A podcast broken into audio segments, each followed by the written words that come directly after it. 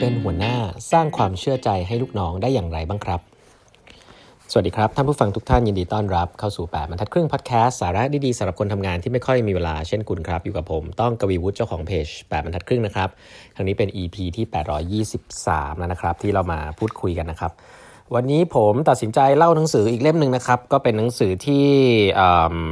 ต้องเรียกว่า มีคนพูดถึงเยอะนะครับพี่ๆที่เป็นลีดเดอร์ซีอหลาย ๆ ท่านเนี่ยแนะนำหนังสือเล่มนี้นะครับหนังสือเล่มนี้มีชื่อว่า radical candor นะครับจริงๆ ครั้งที่แล้วเล่าไปแล้วแหละนะฮะแต่ว่าใครแล้วอาจจะยังไม่ได้เล่าที่มาที่ไปนิดนึง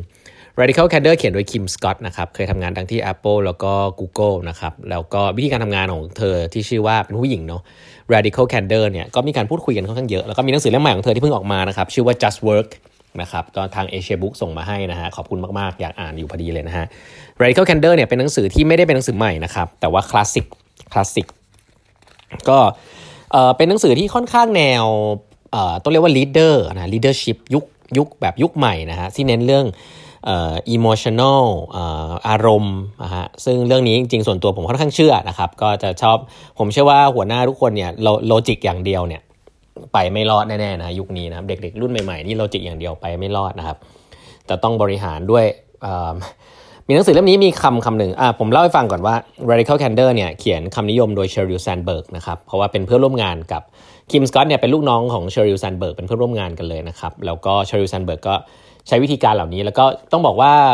Kim Scott ก็ครูพักรักจำมาเล่าให้ฟังด้วยนะครับ สิ่งหนึ่งซึ่ง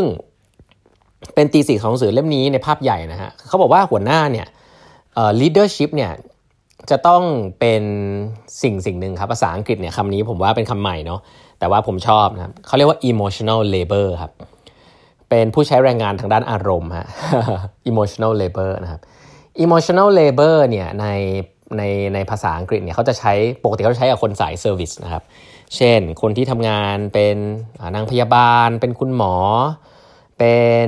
พนักงานต้อนรับนะฮะหรือว่าเป็นพนักงานโรงแรมนะครับ ก็คือคนสาย service อะครับที่เหมือนโดนเขาเรียกว่าอะไรอะต้องโดนเป็นที่ทิ้งอารมณ์อะหน้าที่ก็คือฉันต้องรับอารมณ์คนที่ฉัน work ด้วยได้อะไรเงี้ยส่วนใหญ่เป็นลูกค้าแล้วกัน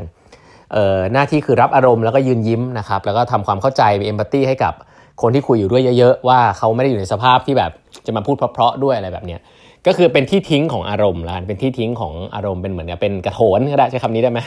อาจจะดูแรงเกินไป แต่ว่าเป็นงานที่คุณแน่นอนถ้าเกิดคนเหล่านี้ที่อยู่ใน service อะคาดหวังว่าทุกคนจะต้องมามีเหตุผลกับตัวเองตลอดเนี่ยคุณทำงานสาย service ไม่ได้แน่นอนเนาะถ้าคุณเป็นนางพยาบาลเอ่ยคุณเป็นพนักงานที่ต้อนรับเอ่ยอะไรเงี้ยเขาบอกว่าหน้าที่ที่เรียกว่าชื่อว่า boss นะ boss หรือ leader เนี่ยหน้าที่หนึ่งของคุณเลยนะครับ คือเป็น emotional labor ให้กับทีมงานครับ อ่าอันนี้ผมชอบนะ ผมส่วนตัวเชื่อเรื่องนี้นะฮะว่าเวลาเราบอกว่าเราเป็นที่ปรึกษานะครับเราเป็นที่ปรึกษาเป็นโค้ชอะไรให้กับลูกน้องเนี่ยหลาย ๆ ครั้งเนี่ยหัวหน้าเนี่ยมันจะชอบพูดในเชิงคอนเท็กซ์ที่แบบเป็นคนฉลาด ให้คำแนะนำนะแค่ลูกน้องพูดมาสองสาคำก็ให้คำแนะนำแล้วแล้วเราชอบพูดคำนี้ฮะเฮ้ยใจเย็นๆใจเย็นๆนะให้คิดอย่างนั้นให้คิดอย่างนี้เหมือนกับ แนะนำเลยนะครับแล้วก็จะไม่ไม่ address ความรู้สึกลูกน้องเลย แล้วก็จะให้คำแนะนำทันทีนะครับ คือเก่งอะ่ะหัวหน้าสไตล์นี้มีเยอะนะฮะ คือใช้ลอจิกใช้ประสบการณ์แล้วก็แนะนำตลอด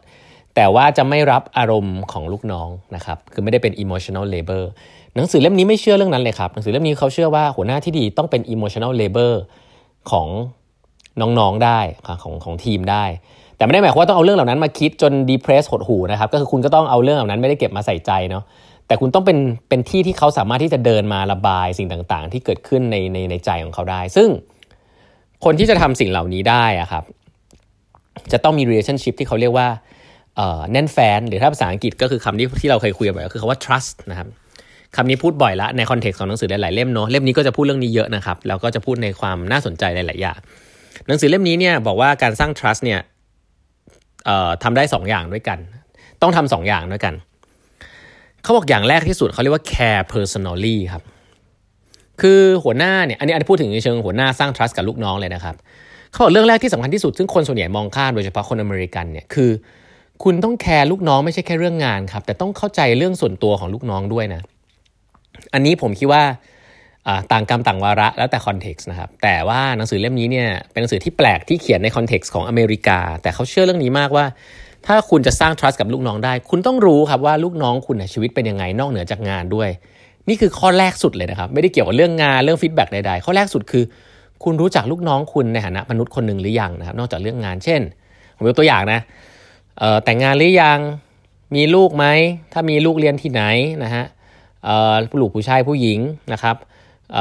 แฟนเขาทำอะไรนะฮะบ้านเขาอยู่ไหนคุณพ่อคุณแม่เขาเป็นยังไงบ้าง ฐานะทางครอบครัวเป็นยังไงบ้าง เเรื่องเหล่านี้เบสิกเหล่านี้เป็นสิ่งที่เป็น conversation ซึ่ง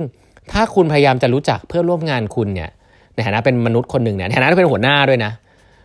คุณจะสร้าง trust ให้กับเขาได้ง่ายเพราะคุณจะสามารถจะ insert ความคิดเห็นหรือว่าความช่วยเหลืออะไรต่างๆ เข้าไปในในชีวิตของเขาได้เยอะกว่าแค่เรื่องงานนะครับ ซึ่งแน่นอนแหละเรื่องนี้พนักงานบางคนก็อาจจะรู้สึกไม่สะดวกใจนะก็ไม่เป็นไรนะครับ เรื่องนี้ก็ต้องไปปรับเอา แต่ว่าถ้าหัวหน้าสามารถจะเข้าไปอยู่ในโซนนั้นได้เนี่ย มันก็จะทำให้ความสัมพันธ์มันแน่นแฟนมากขึ้น เพราะฉะนั้นคำว่า care personally as a person นะครับ as แบบว่าเป็นคนคนหนึ่งเลยที่บ้านตอนนี้เป็นยังไงบ้างนะครับ สมมุติถ้าคุณพ่อคุณแม่ไม่สบาย แล้วดูแลกันอะไรแบบเนี้ยจริง ๆ เป็นหน้าที่หัวหน้าหมดเลยนะฮะที่จะดูแลความรู้สึกของลูกน้องนะครับเพราะว่าความรู้สึกของลูกน้องเนี่ยแหละครับมันมีผลกับ performance ครับความลูกน้องไม่สามารถจะแยกขาดได้ความรู้สึกที่เกิดขึ้นที่บ้านความ stable ของอารมณ์ แล้วก็มาที่ทำงานมันแยกกันขาดไม่ได้ เพราะฉะนั้นแล้ว อย่างแรกที่สุดคือ have good relationship เนี่ย you need to be your whole self นะฮะแล้วก็ care about each of the person who work for you as a human being ครับ อันนี้อันแรกนะ care personally อะ อันนี้เราอันแรก อีกอันนึงนะครับที่สำคัญถัดไป เขาใช้คำว่า challenge directly ครับ คือคนที่จะสร้าง trust ให้กันและได้กันและกันได้เนี่ยจะต้องมั่นใจว่าอีกคนหนึ่งเนี่ยพูดความจริงครับ พูดความจริงมี 2 แง่ครับคือพูดความจริงเกี่ยวกับสถานการณ์เกี่ยวกับตัวเขาเองนะครับก็คือไม่โกหกไก่อันนี้คือพูดความจริงกล้าที่จะให้ feedback เวลาฉันทำผิดหรือฉันทำถูกนะครับ